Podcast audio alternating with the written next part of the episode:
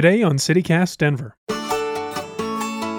More and more people are leaving the service industry for better paying jobs, remote jobs.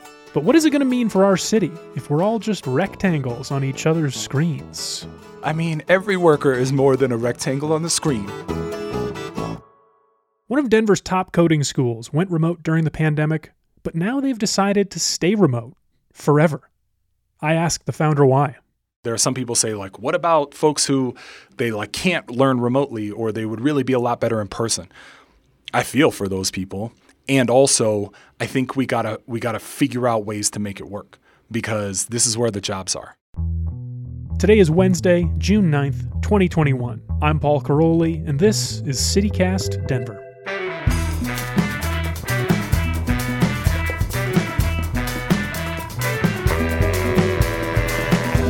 And here is the news. It's going to be another hot, sunny day with highs in the low 90s. There are no tornadoes in the forecast, which I don't normally have to say, but after what happened earlier this week in Weld County, maybe it's nice to know. Earlier this year, Denver City Council voted 11 to 2 to allow up to five unrelated people to live together in a single home. Many people, including our regular host, Bree Davies, celebrated the vote for recognizing that group living is already a reality for many Denverites, and that this change allowed more people more affordable housing options. But not everyone was happy about it. In the two years it took the city to design the new policy, some Denverites came together as a group called Safe and Sound Denver to oppose any changes to the group living ordinance. They basically said it would harm neighborhoods. And they're still energized, apparently. Denver Elections Division announced earlier this week that Safe and Sound Denver has delivered enough signatures to put the issue on the ballot in November. I'm sure Bree will have plenty more to say about that when she gets back from maternity leave later this summer. Meanwhile, up in Westminster, the word of the day is gridlock. And no, I'm not talking about traffic on 36. The Westminster City Council spent two and a half hours attempting to pick a finalist to fill their vacant seventh seat and after a whopping 99 rounds of voting, they were unsuccessful. The council is evenly split on the hot button issue of water rights, as in sewer services and clean drinking water, and no candidate presented a suitable compromise. So now Westminster voters will fill the seat in November. Hopefully, they can manage it in just the one ballot. Yesterday on the show, I talked to Elle Taylor of Amethyst Coffee about why she and her co owner decided at the height of the pandemic, when they had basically zero revenue, to increase wages for their staff. It was a fascinating conversation, and you should definitely listen to it. But there was one piece that stuck out that I want to revisit today. We were talking about all these reports of a so called labor shortage. I know a lot of people in coffee or hospitality who have, you know, they're, they've gone to coding school, so they're like in the tech tech world now. And I just so happen to have a personal connection with a code school here in Denver. A few years ago, my wife was at a turning point in her career and she wanted to learn how to code. She did a bunch of research and decided that the Turing School of Software and Design offered the most rigorous program, a mission she believed in, and that Turing grads went on to get the kind of high paying tech job that she wanted. And listener, let me tell you, that decision changed our lives. I have not like done work at the office since before COVID. It's kind of like visiting the house you grew up in or something, but now like sold it to someone else. Jeff Casimir is the executive director of Turing and one of the keenest analysts of the local tech market that I've ever met.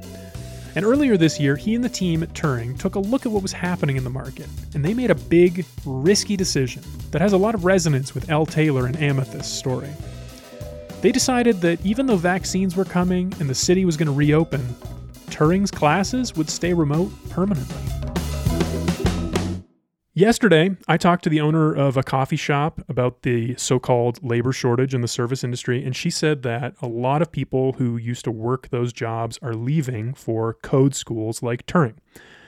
So, Jeff, I'd love to start by hearing an overview of what Turing is, but maybe you could explain it in terms of how a, a former service industry professional might interact with your school.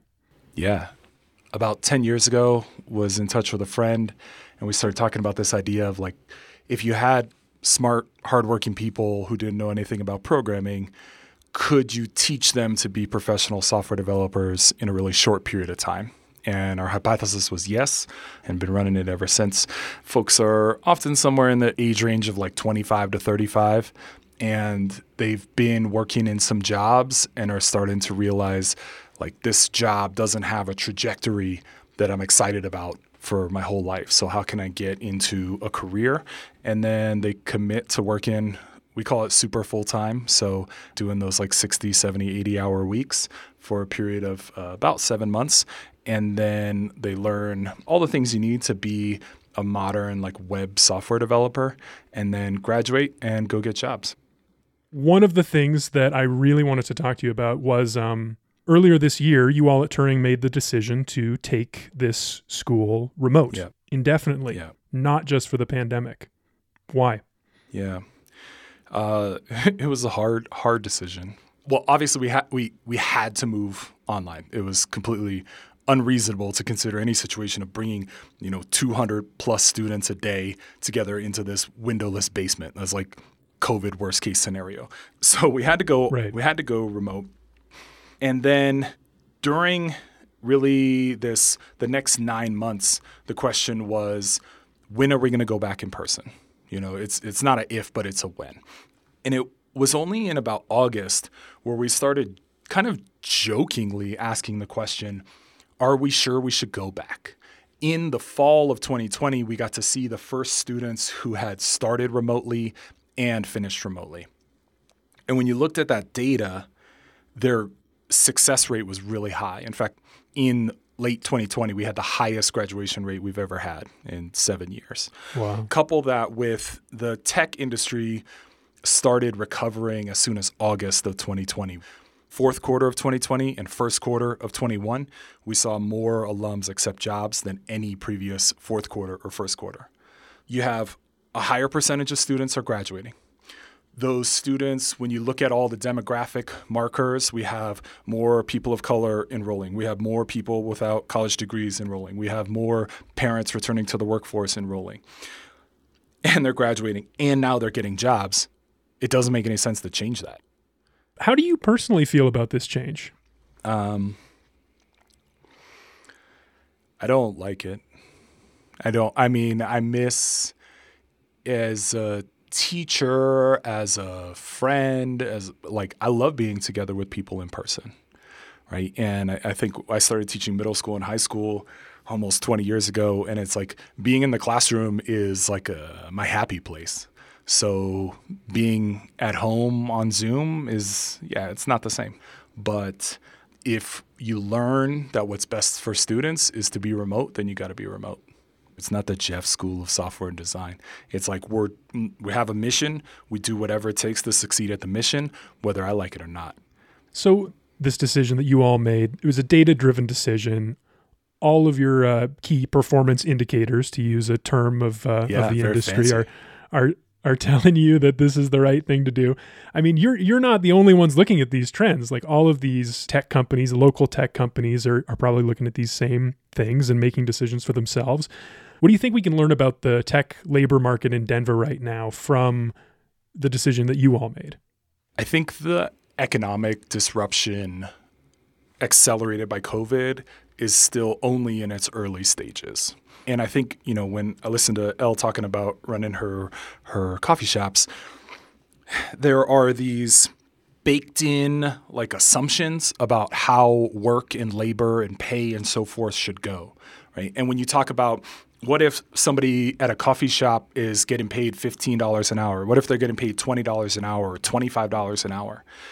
There's some part of people, I don't know why we have this kind of reaction to it. We say, like, oh, that's too much. Why is that too much? And I think there are a lot of aspects to how we understand or, or maybe don't understand, like economics and labor and so forth in markets that we're going to see play out over the next few months and years. Where for me, remote work, in my eyes, I should say, remote work is a like worker empowerment environment. Worker mobility leads to higher salaries. So I am of the belief that like what benefits some workers benefits all workers.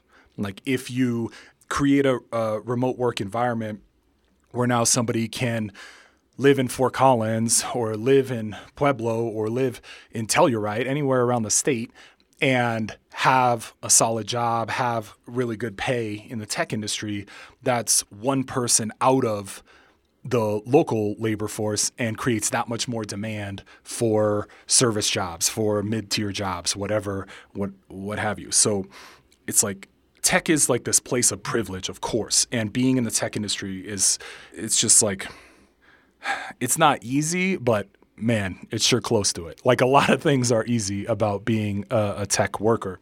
And by creating those pathways for people, for putting people onto those kinds of trajectories, it's better for people in their lives, for their families, for their kids and their parents. And then there's also these network effects of right they're spending more money in their local economy they're they're leaving open a job that someone else can take in that local space so we're accepting that there were assumptions we made before covid that maybe we're willing to change and i think that applies to like remote work remote life uh, how we engage with friends how we like go out in spaces all these pieces so there's a lot of change still left to be made I'm, I'm totally with you. I find that very exciting. This moment of like challenging assumptions, but um, but I want to go back to something you said uh, earlier. I mean, we were talking about how going remote has made your program more accessible for people. We were talking about the the hiring spree. How how many of these jobs with these high paying jobs really are there? Like, can this really lift everybody up? Can the market absorb droves and droves of people leaving the service industry to, to become coders? I think so. You know, the rule of thumb in, in tech is that the size of the industry doubles every five years. And when we look at Denver, you know, back when I started teaching here in 2013, Denver tech was not much of a thing. There were a couple tech companies in the city, there were a few more in the DTC, but really Denver was like the little sibling to Boulder. All the real tech was in Boulder. And now, over these last eight years, Denver has really grown up as, as a tech place, tech workforce.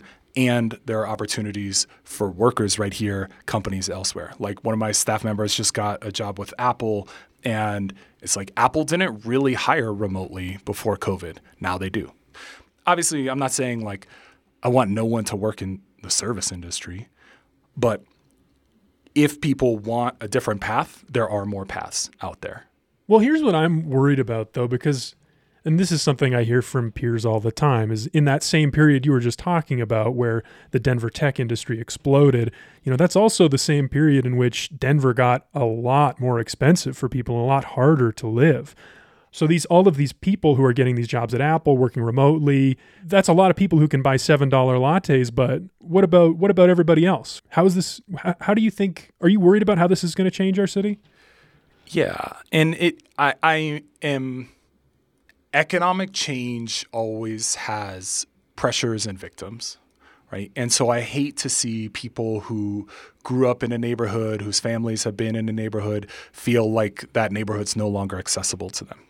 And, and so I think everyone should be concerned about that. Yes, the city is it's real estate is obviously tremendously expensive right now. Buying a home, buying a condo, or whatever in Denver is next to impossible at the moment.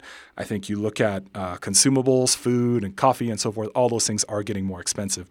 But I think the ideas of remote work allow for a decentralized place, right? And so, how do you really create and, and reinforce small communities that don't have to be in downtown. I want to see downtown thrive, but let's have like lots of satellite downtowns, if that makes sense, right? And I think you will see this in places like Littleton, where it's like there's a ton of residential um, kind of inventory, and not like necessarily for sale, but there are a lot of like homes and, and so forth in that area, and also retail business. And it's like, well, we can just do our living and our consuming here, and our work can be from home.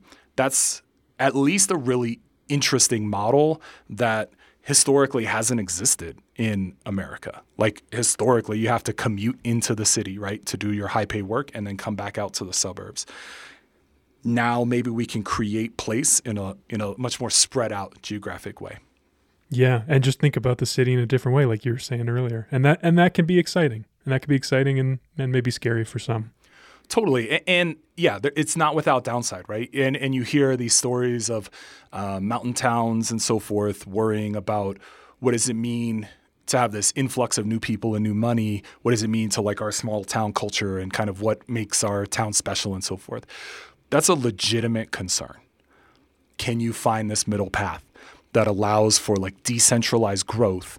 And also honoring and preserving like the people and the cultures that were already in those places. And isn't that the question? Yeah, yeah. Which we don't have a good track record of, right? Like America, that's not what we do. So maybe this is an opportunity to try and do it a little differently. Jeff Casimir, thanks so much for joining us on CityCast. Thanks for having me.